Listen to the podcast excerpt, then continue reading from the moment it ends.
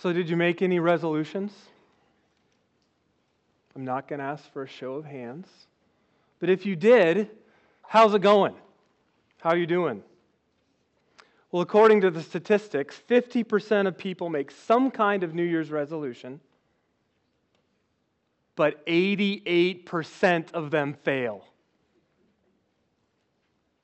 Why is the failure rate so high? Well, no doubt there's lots of factors, but, but in his incredibly insightful analysis of the cultural phenomena we call making New Year's resolutions, Christian counselor and author David Powlison observes that they fail in such large measure because, generally speaking, they merely express good intentions and they propose self dependent solutions. It's really a bit ironic when you think about it. Consider what a resolution is. So, the word resolution, by definition, it means coming to a firm and determined decision to do something, to behave in a certain manner, to abide by certain principles. That sounds decidedly Christian, Powlison notes. Considered from this angle, the Nicene Creed is one sort of resolution. And statements in Psalm 119 like, I am your servant, I promise to keep your words, is another example of resolve. So when you resolve blank, it means you formally express what you believe, will, or intend. It's a stand you take, a direction you choose. Put that way, Powlison observes that the entire Christian life might be conceived as a lifelong determination to make and walk out new creation everyday resolutions. That's a great phrase. New creation everyday resolutions. Although our culture has practically no sense of the true meaning of a resolution, the Apostle Paul sure did. And in our text this morning, we see three of his firm and determined resolutions. I invite you to 2 Corinthians chapter 4. 2 Corinthians chapter 4. Verse 1 of chapter 4, which is the start of our text this morning, begins with the word therefore. Whenever you see that word therefore in Scripture, you know it's referring to what comes before. And so it's really important, I think, as we get into our text, that, that we see what the therefore is talking about. And so I, I ask you to follow along as I begin reading, at chapter 3, verse 7. Paul says, Now, if the ministry of death carved in letters on stone came with such glory that the Israelites could not gaze at Moses' face because of its glory, which was being brought to an end, will not the ministry of the Spirit have even more glory? For if there was glory in the ministry of condemnation, the ministry of righteousness must, must far exceed it in glory. Indeed, in this case, what once had glory has come to have no glory at all because of the glory that surpasses it. For if what was being brought to an end came with glory, much more will what is permanent have glory. Since we have such a hope, we are very bold. Not like Moses, who had put a veil over his face, so the Israelites might not gaze at the outcome of what was being brought to an end, but their minds were hardened. For to this day, when they read the Old Covenant, that same veil remains unlifted, because only through Christ is it taken away. Yes, to this day, whenever Moses is read, a veil lies over their hearts. But when one turns to the Lord, the veil is removed. Now, the Lord is the Spirit, and where the Spirit of the Lord is, there is freedom. And we all, with unveiled face, are being transformed into the same image from one degree of glory to another. For this comes from the Lord, who is the Spirit. Therefore, having this ministry by the mercy of God, we do not lose heart, but we have renounced disgraceful, underhanded ways. We refuse to practice cunning or to tamper with God's word, but by the open statement of truth, we would commend ourselves to everyone's conscience in the sight of God. And even if our gospel is veiled, it is veiled only to those who are perishing. In their case, the God of this world has blinded the minds of unbelievers to keep them from seeing the light of the gospel of the glory of Christ, who is the image of God. For what we proclaim is not ourselves, but Jesus Christ as Lord, with ourselves as your servants for Jesus' sake. For God, who said, Let light shine out of darkness, has shone in our hearts to give the light of the knowledge of the glory of God in the face of Jesus Christ. So, the ministry that Paul is referencing here in verse 1 refers to that of the new covenant. As Moses mediated God's presence under the old covenant, the law, the Old Testament, Paul mediated God's presence through the Spirit under the new covenant. This new covenant prophesied by Ezekiel and Jeremiah promised things that the old covenant did not have a new heart leading to the internalization of God's law. It promised unbroken fellowship with God, unmediated knowledge of God, and unconditional forgiveness of sins. So, what Paul is saying here in, in 3 7 through 18 is that if the old covenant was great, which it was, just think how much better the new covenant is. So Paul tells the Corinthians, therefore, because God has mercifully made me a minister of this amazing, far superior covenant, because of that, I don't lose heart. Rather, I'm courageous and confident because the Spirit has enabled me to preach and minister an unveiled gospel. So, out of this confidence that Paul has, we see three resolutions, three commitments that Paul had. As a new covenant minister of the gospel, Paul was resolved to use the right methods, to preach the right message, and to trust in God's illuminating power.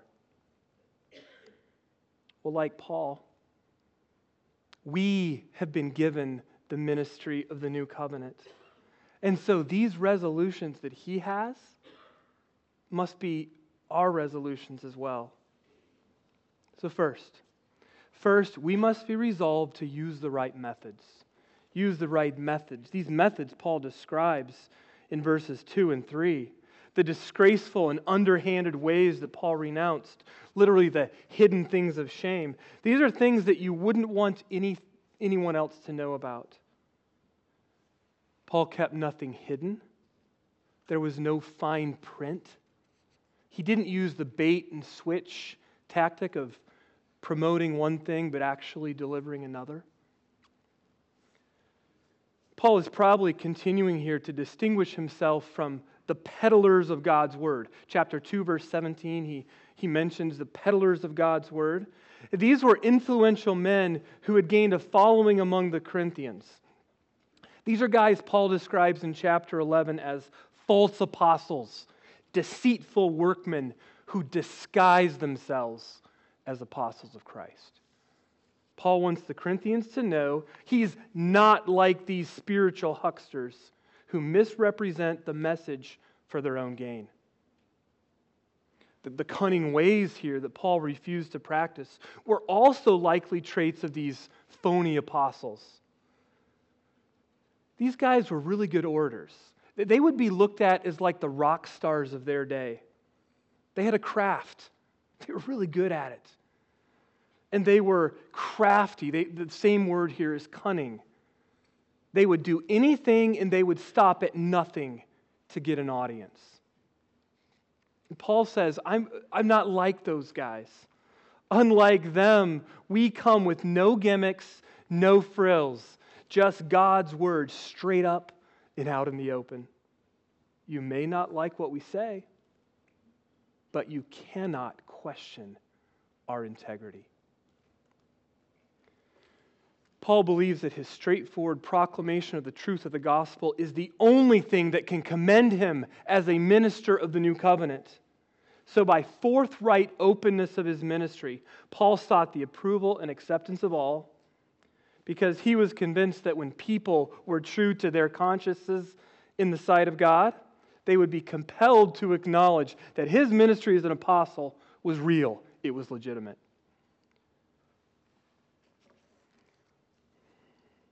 I suspect that all of you have seen examples of preachers or ministries that claim the name of Christ, yet are deceptive and cunning in some way, and they manipulate the gospel message for their own gain. And we don't have to look far to see churches that seem geared towards drawing a crowd with a message and presentation that, that seems primarily influenced by what the audience wants. Well, in case you didn't already know, this is not the orientation of our church. Nothing we have done here this morning was intended to draw a crowd. And in case you didn't already know, that's, that's not the orientation here of our church, as I stated. And, and I suspect that if you've been here for some time, you could probably share example after example as evidence that of our commitment to the clear, direct, and faithful preaching of what God says in all parts of His Word not what the masses want to hear. So while we thank God for this commitment to the right methods of our new covenant ministry, and we should, we should acknowledge them and thank God for them. We have to realize and acknowledge that because much of what the Bible teaches is not popular, th- there will be temptations to use shady tactics and to tamper with God's word. I think it's fairly evident that if we tweaked our message to remove, or perhaps even simply de emphasize the doctrine of eternal suffering in hell, there probably would be a larger response.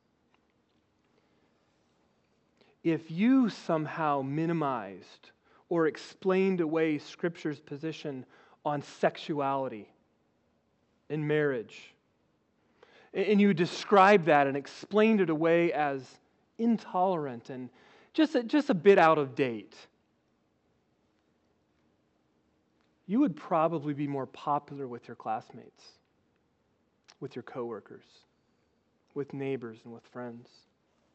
But, but we must always recognize that God's word is sovereign, it determines the message. So, so pray for us as a church. And pray for us individually that we would resist any temptation to tamper with the word and that our ministry of the new covenant would be marked by integrity. Some may say to Paul, okay, so you preach this open message, but, but why aren't people buying it? He kind of anticipates that in verses 3 and 4, where he says they're not buying it because they can't see it. They've been blinded. If some should reject the gospel, that doesn't in any way discredit my ministry. More on this later. So, as ministers of the new covenant, we must be resolved first to use the right methods. Second, we must be resolved to preach the right message. To preach the right message. Verse 5, Paul says, for what we proclaim is not ourselves, but Jesus Christ as Lord, with ourselves as your servants for Jesus' sake. Paul begins by saying what his message isn't. He doesn't preach himself. As one commentator put it so well, Paul had no interest in bragging about his superior qualifications or turning the throne of Christ into a soapbox from which to spout his own pet themes and biases. And even though the Corinthians seemed to be drawn by the big personality, it's very likely that they wanted to be entertained, as evidenced by their following of these phony apostles. Paul resisted any pressure to display his apostolic prowess more dramatically. He said, No, no, I am not going to preach myself.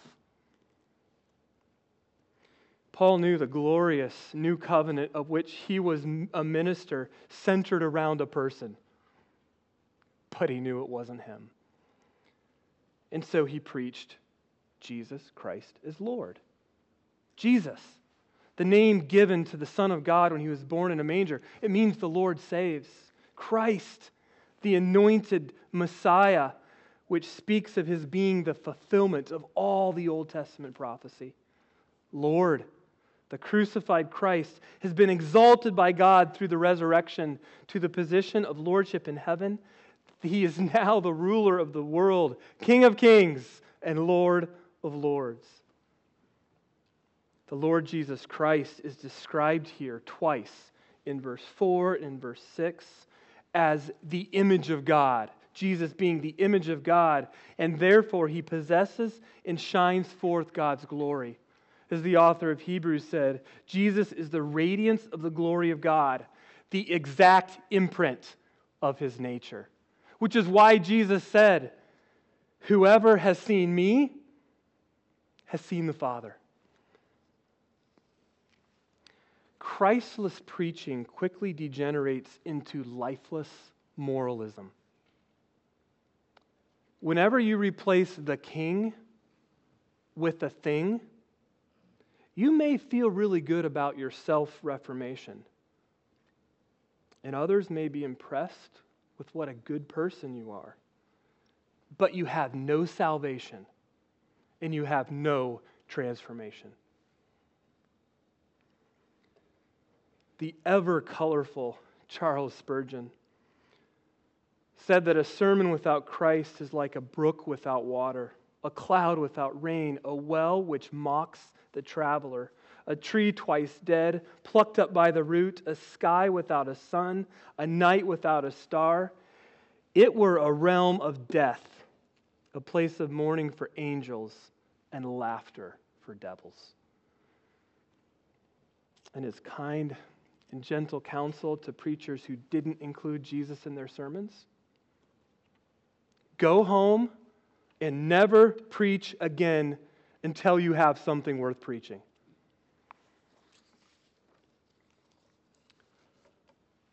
Well, just as I believe our church has always resolved to use the right methods in our ministry of the new covenant, I believe that we have also resolved not to preach Christ, but to preach ourselves.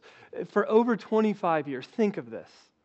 For over 25 years, by God's grace, Pastor Miller has not only used the right methods that we've considered, but week in and week out, he's not preached himself, but Jesus Christ is Lord. This is an infinitely valuable blessing to us as a church.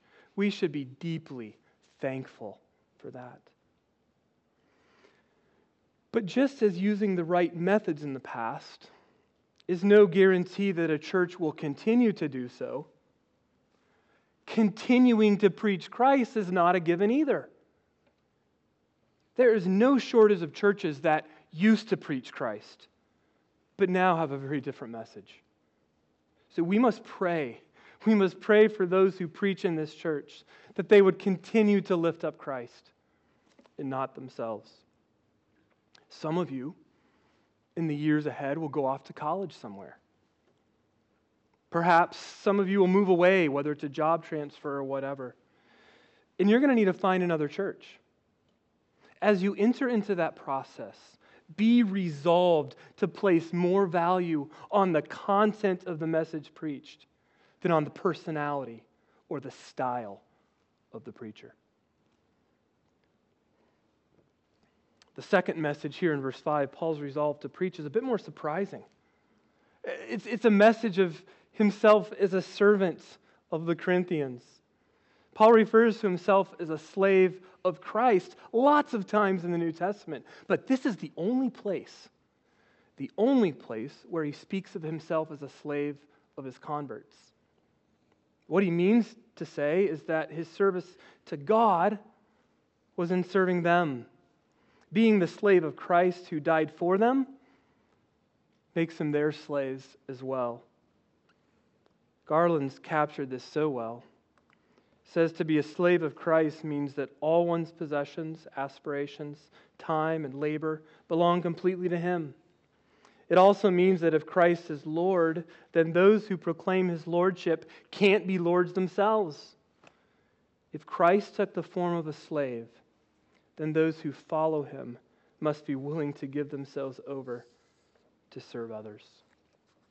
The glory of God is manifested in the ministry of Paul in the same way it was manifested in the cross of Christ. Paradoxically, in self emptying humility and in sacrificial service. And so we sing, brother, sister, let me serve you. Let me be as Christ to you and pray that I might have the grace to let you be my servant too. Does your life preach this message? of service to others. Let's start in your home. Husbands, how are you serving your wives and children? Wives, how are you serving your husband and your children? If you're a member of this church, you have covenanted to serve your fellow church members. What does that look like? How is that happening? How are you serving others? In our ministry of the new covenant, we must use the right methods. We must, must preach the right message. And third, we must be resolved to trust in God's enlightening power. To trust in God's enlightening power. This is necessary because of what we see in verses 3 and 4. Paul says, even if our gospel is veiled, it's veiled to those who are perishing in their case, the God of this world has blinded the minds of unbelievers to keep them from seeing the glory of the light of the gospel, of the glory of God, Christ, who is the image of God. The God of this world here is Satan. And his dominion consists of lawlessness, darkness, unbelief, worship of idols, and moral defilement, defilements, and it is fundamentally incompatible with the kingdom of light which is ruled by God's beloved Son.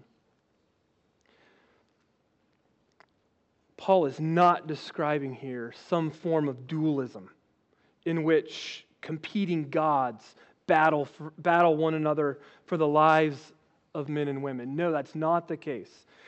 Satan is limited.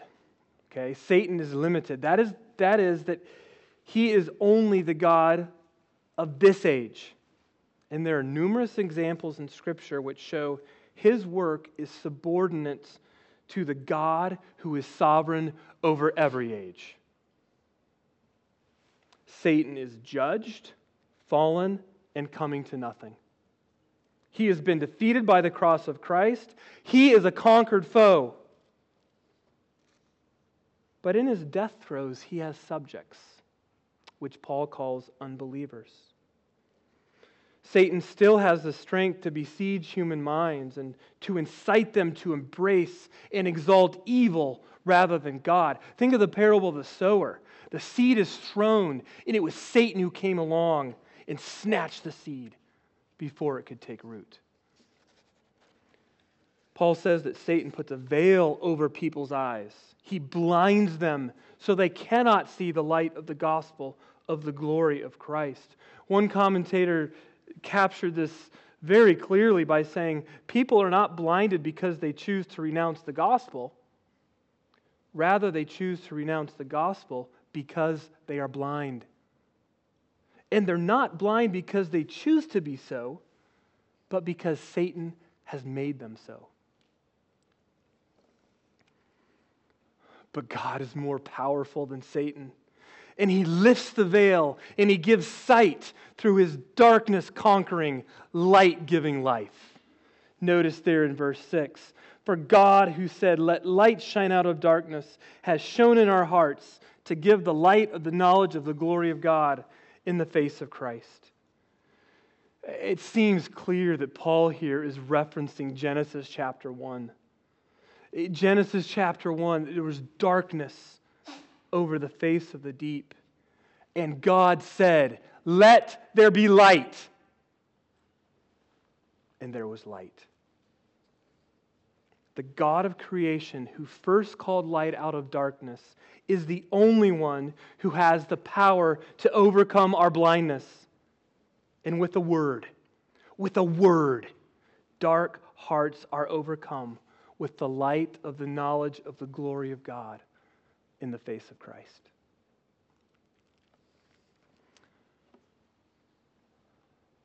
I wonder this morning as you sit here has this light of the gospel of the glory of Christ shined in your heart? Has your veil been lifted? Do you see Jesus? Do you see him at creation? Do you see Jesus throughout the Old Testament prefigured as the one who would crush the head of the serpent, as the chosen seed of Abraham, through whom all nations would be blessed? As the one whom the prophets would said would come as a king, a king far greater than David. Do you see Jesus in a manger, leaving all the glories of heaven to assume our nature? Do you see him teaching, not like the scribes, but as one who had authority? Do you see Jesus calming the sea and walking on water, causing the lame to walk and the blind to see? Do you see him casting out demons just by his presence and even bringing the dead to life? Do you see Jesus turned over to the authorities by a friend in facing false charges, facing trial on false charges, yet all the while remaining silent like a sheep being led to slaughter? Do you see Jesus as he felt the whip on his back and the thorns digging into his scalp and nails piercing his hands and his feet as he struggled for air and finally breathed his last breath, last breath on a Roman cross? And as he died there, not like so many others had. Do you see him in body and soul sustaining the wrath of God against humanity? And as he felt this crushing weight of God forsakenness, as God laid on him the iniquity of us all, do you see Jesus? Do you see him three days later? walk out of his tomb because death could not hold him. And soon thereafter, ascending to heaven and sitting at the right hand of the Father, where he every day makes intercession for us. Do you see Jesus? Full of grace and truth, the image of the invisible God, the Lamb of God slain before the foundation of the world, the firstborn from the dead, the Lord our righteousness. Do you see him? Do you see Jesus? I'm not asking if you know about Jesus, but do you really see him? To see him by this divine and supernatural light is to see him as glorious and is to want nothing, nothing more than him. If you admit that you haven't found Christ to be all that compelling and interesting, But there's something in your heart that's giving you the desire and the interest to know more about Him. There's something in you that desires to see more of His glory. Praise God. Praise God. That's His mercy. And what you should do is this you should pray. Ask God to show you Jesus. Ask God to remove the veil and give you sight. And then turn, turn to the Lord Jesus Christ. Call upon him in repentance and faith. Chapter 3 and verse 16 promises that when you turn to the Lord, your veil will be removed.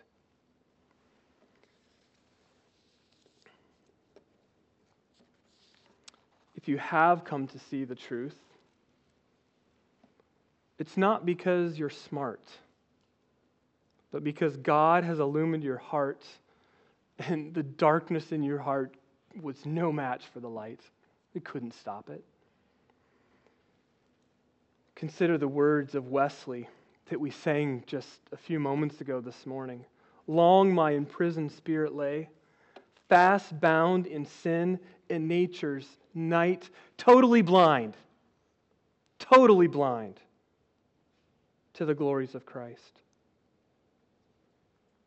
but thine eye diffused a quickening ray. The light came from God, not from within us. I woke, the dungeon flamed with light. My chains fell off. My heart was free. I rose, went forth, and followed thee. See, we don't come to the light because we couldn't see it it came to us. We should humbly thank God for this undeserved mercy and grace. And we've been commanded by Jesus to tell others about this light which we've received. And there's some important application for us here as we consider this call. And I trust it'll be helpful. There's a lot here to think about regarding our evangelism is a fundamental starting point. We must remember that the reason people aren't seeking God and the reason people reject the gospel is because they're blind. Unbelievers have a veil over their eyes. It's not that they're somehow less intelligent, or it's not that they aren't responding because of this circumstance in their life, or because of this person in their life. They're blind, they cannot see. Don Carson tells of a graduate student at the University of Cambridge who he knew when he was there, who he gave a copy of the book Basic Christianity by John Stott to. So he gives this fellow student this book. She read it carefully. She even looked up a lot of verses Stott referenced in her Bible. And when he asked her some weeks later what she thought of the book, she said, I've decided that Christianity is for good people like you and Carol. Carol was her Christian roommate. But, but it's, it's not for me. Carson asks, How does a graduate student at Cambridge manage to read a clear and lucid author like Stott and come away thinking that the gospel is all about being good people. And he said his mind went to this text. There's only one answer the God of this world has blinded her eyes so that she could not see. As we realize this all pervasive, blinding power of Satan, we must be resolved to trust in the illuminating power of God. And as we do, as we trust in the illuminating power of God, I think there will be at least three significant results. First, we will share this gospel of the glory of Christ. As we trust in its God's illuminating power, we will shine the light.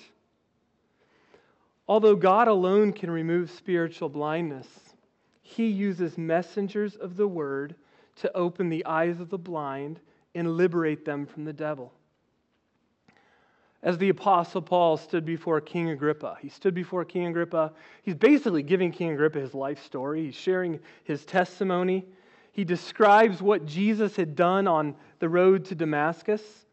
As we look at this account, we see a striking link between the blinding effects of Satan and our work of shining the light we've received. Paul tells King Agrippa what Jesus told him I am sending you to open their eyes so that they may turn from darkness to light and from the power of Satan to God, that they may receive forgiveness of sins and a place among those who are sanctified by faith in me.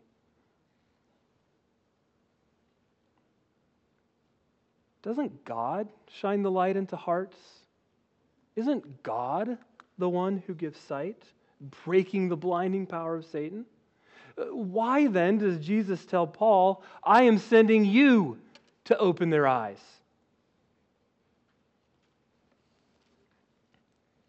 God opens the eyes of the blind to the glory of Christ. but he does so by sending people to tell the gospel of the glory of Christ. And this, this is the ministry that we've been given. So, in the words of Piper, don't stop trying to open eyes because you can't. Of course, you can't. But the fact that you can't make electricity or create light never stops you from flipping light switches. The fact that you can't create fire in cylinders never stops you from turning the car key. The fact that you can't create cell tissue never stops you from eating your meals. So don't let the fact that you can't cause the new birth stop you from telling the gospel.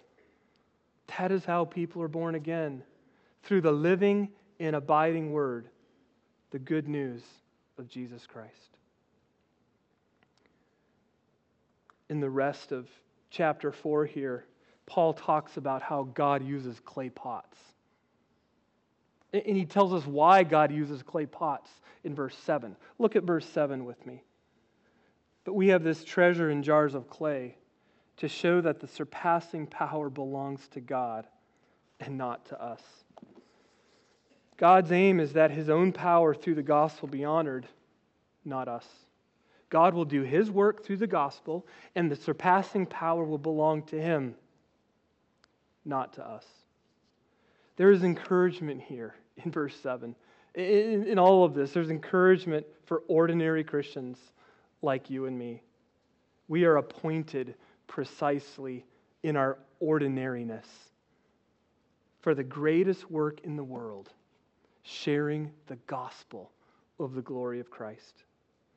So, so, as we meet in home groups today and throughout the rest of this year, let's continue to encourage each other in this challenging privilege of sharing with blind unbelievers the gospel of the glory of Christ. The second result of trusting in the enlightening power of God is that we won't trust in ourselves. We won't trust in ourselves. We're not powerful enough to create the world, and we're not powerful enough to recreate a blind person by giving them sight. We tell others about the light of Christ, but conversion is a result of God saying again, Let there be light. So, our confidence in declaring this message is not in our presentation, thank God. Thank God it's not in our presentation. Our confidence in this is that again and again, in large numbers or small, God will say, Let there be light. And blind men and women will see. Only the God of creation the one who originally called forth light out of darkness, can overcome the blindness of your family member, your friend, your neighbor, your coworker. We must get the gospel right and we must get it out, but we aren't responsible for the results. Trusting in God's power to save will keep us from trusting in ourselves.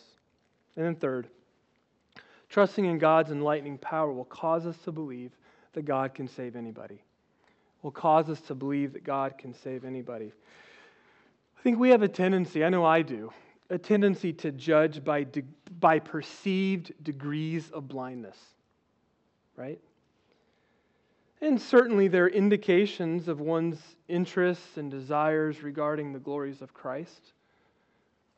But we must never think that someone is beyond the light penetrating power of God. I mean, consider the Apostle Paul himself.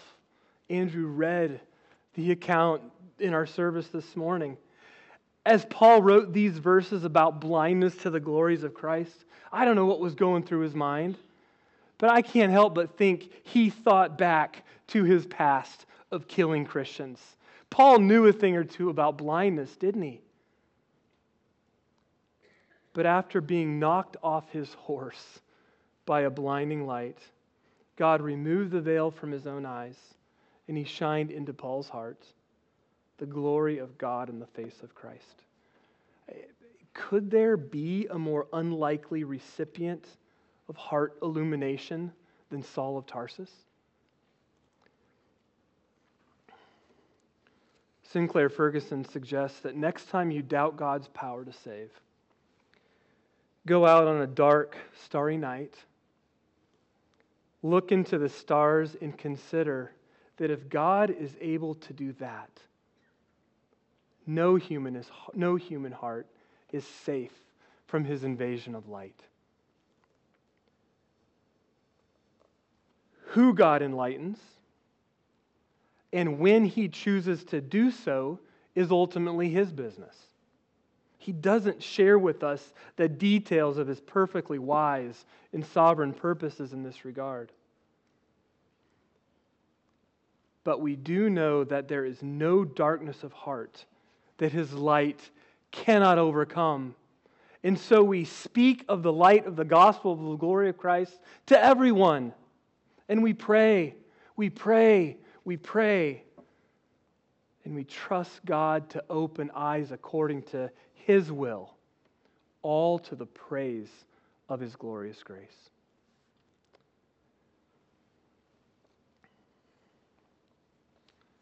Well, if you did not make any New Year's resolutions, don't feel bad. I didn't make any. I don't think Jolene made any that I'm aware of, at least. In fact, perhaps you were smart not to, given the success rate. But as those who have received the ministry of the new covenant, by the mercy of God, we must, and that's all of us, we must, like Paul, have new creation everyday resolutions. In our new covenant ministry, we must be resolved to use the right methods. We must be resolved to preach the right message. And we must be resolved to trust in God's illuminating power.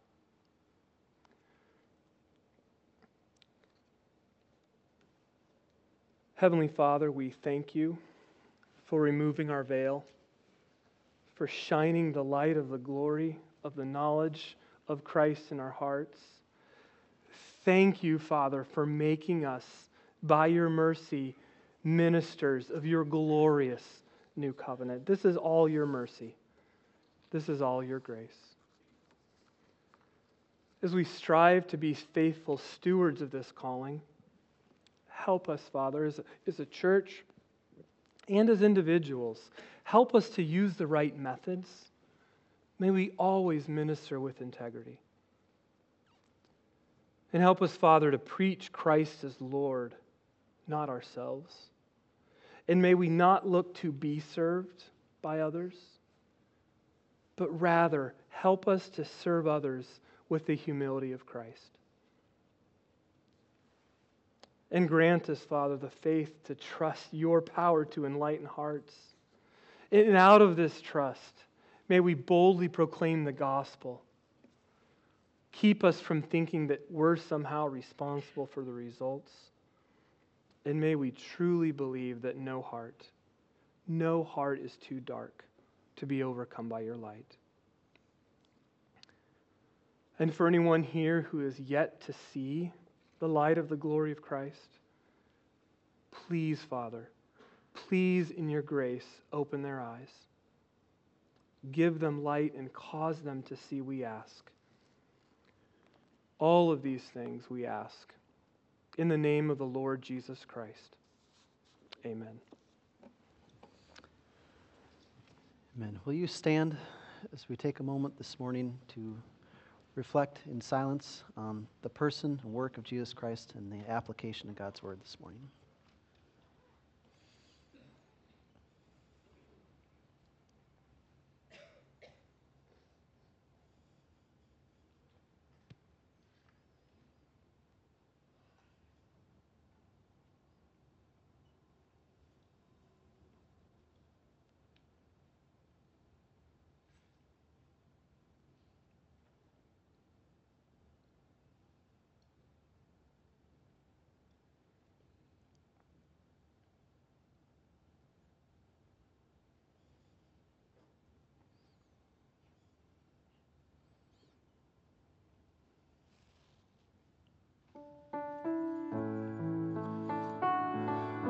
Sing in response All I have is Christ. I once was lost in darkest night, thought I knew the way. The sin that promised joy and light had led me to the grave. I had no hope that you would